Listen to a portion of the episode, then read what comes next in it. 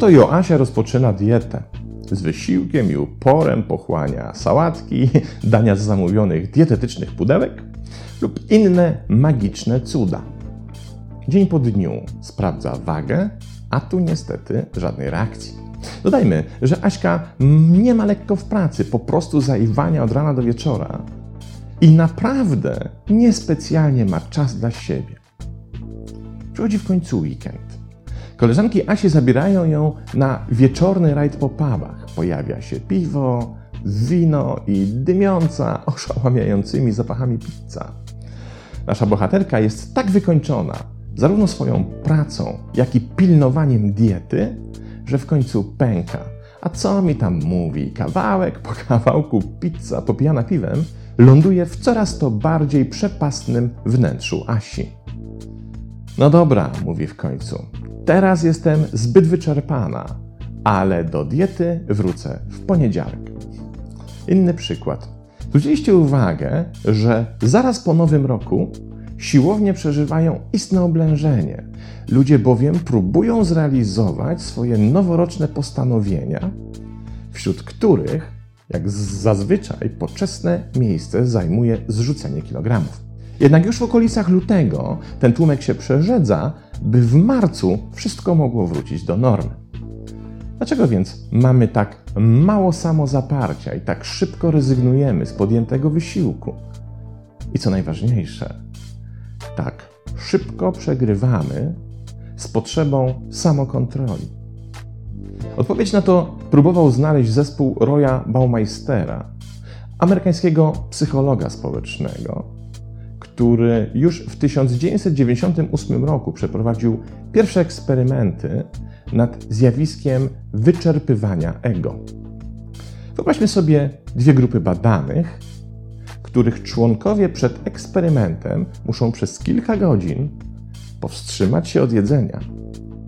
Po czym wchodzą do pomieszczenia, w którym na stołach znajdują się zarówno aromatyczne czekoladowe ciasteczka, jak i miseczki z rzodkiewkami. I teraz jednej grupie wolno poczęstować się kilkoma ciastkami, drugiej grupie wyłącznie kilkoma rzodkiewkami. Następnie przeprowadzany był test zadaniowy wymagający skupienia i w wypadku porażki podejmowania ponownych kolejnych prób.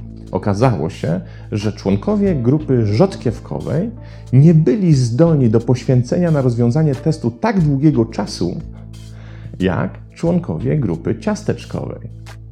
I przy okazji też rezygnowali z podejmowania większej ilości prób w rozwiązywaniu powierzonego im zadania. Okazało się więc, że samokontrola i wysiłek woli, na przykład takie jak powstrzymywanie się od zjedzenia ciastek w sytuacji sporego głodu, są po prostu męczące i to zjawisko zostało nazwane wyczerpywaniem ego. Później Baumeister przeprowadził jeszcze szereg innych badań, by sprawdzić tę tezę. Dla przykładu, w jednym z nich uczestnicy mieli za zadanie powstrzymywać swe emocje w trakcie projekcji wzruszającego, wyciskającego łzy filmu, a później sprawdzano ich poziom siły fizycznej w trakcie rozciągania dynamometru.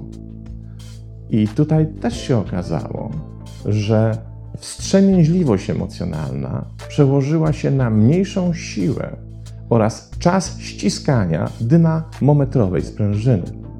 Za każdym razem więc, kiedy wkładamy spory wysiłek w realizację jakiegoś zadania, w którym ważną funkcję pełni samokontrola, każąca nam wytrwać w jakimś zamierzeniu lub powstrzymywać się od czegoś, na co mamy naturalną ochotę, stajemy się wyczerpani i to na planie fizycznym. Jak ważny i niebezpieczny jest to mechanizm, najlepiej świadczy fakt, jego wykorzystywania w technikach sprzedażowych. Kiedy potencjalny klient jest już zmęczony przedłużającym się w nieskończoność poznawaniem szczegółów oferty, będzie stawał się coraz bardziej pasywny i podatny na manipulacyjne impulsy sprzedawcy. Po prostu, kiedy próbujemy coś kupić, czy to odkurzacz, czy ubezpieczenie, i jesteśmy bombardowani olbrzymim wachlarzem opcji, to po pewnym czasie, na skutek właśnie wyczerpania ego, będziemy już na tyle fizycznie zmęczeni dokonywaniem wyboru, że będziemy sami dążyli do zawarcia zamykającej te transakcje umowy, byle tylko skończyć ten męczący proces zapoznawania się z wciąż nowymi możliwościami odkurzacza czy też ubezpieczenia. Wtedy łatwiej nam będzie wcisnąć coś, czego tak naprawdę nie potrzebujemy, czy też coś, co nie spełnia naszych oczekiwań. Łatwo zresztą sobie wyobrazić ten mechanizm w następujący sposób. Wyobraź sobie, że siedzisz przy stole z agentem ubezpieczeniowym, który zamęcza cię szczegółami oferty oraz jej całą masą opcji. Potem jeszcze dodatkowo opowiada ci o różnych wariantach, z których każdy wymaga spełnienia konkretnych warunków. Już wiesz, że się od niego nie odczepisz. A przecież to ty potrzebujesz ubezpieczenia. I właśnie z tego powodu z tym agentem się spotykasz. W końcu mówisz: Dobrze, podpiszmy wreszcie tę umowę, bo już dłużej naprawdę nie wytrzymam. I w tym właśnie momencie agent podsuwa ci niespecjalnie dla ciebie korzystne rozwiązanie, jednak takie, na którym on sam zarabia najwięcej.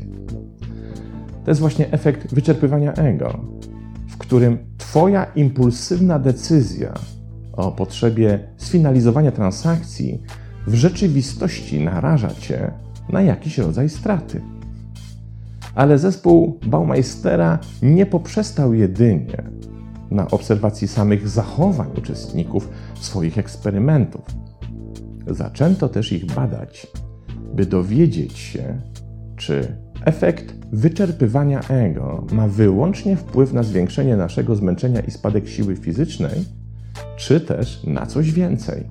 Okazało się, że przy okazji spada również poziom glukozy w krwi, co świadczy o tym, że wraz z efektem wyczerpywania ego pojawia się również konkretna reakcja naszego organizmu.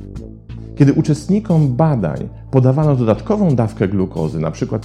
postacią jakiejś przekąski lub słodyczy, efekt wyczerpywania ego znacznie się zmniejszał.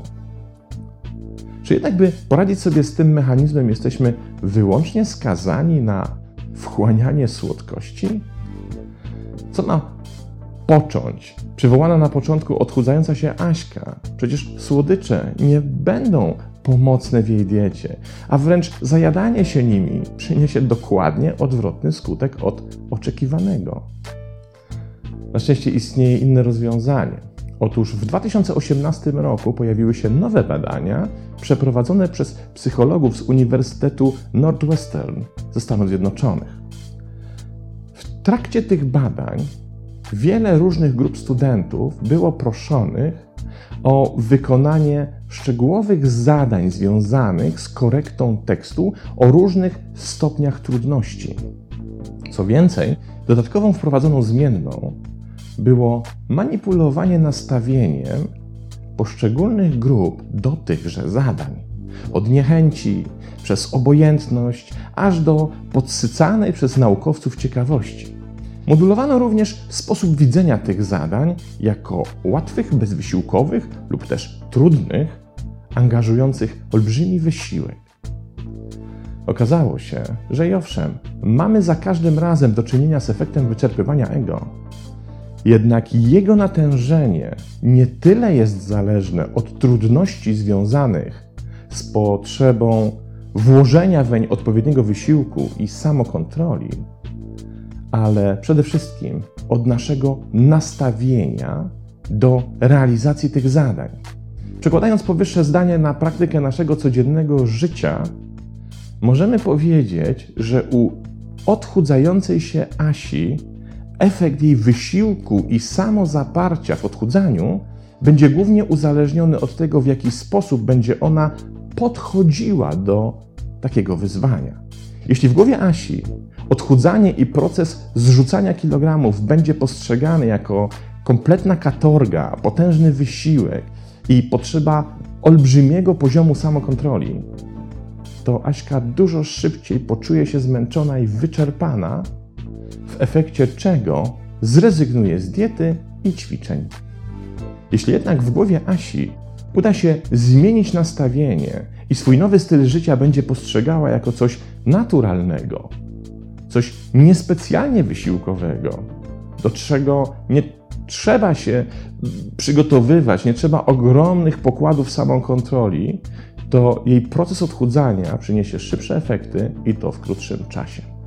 Bo to, czy coś nas męczy i wyczerpuje, zależy głównie od tego, czy sami w ten sposób to postrzegamy.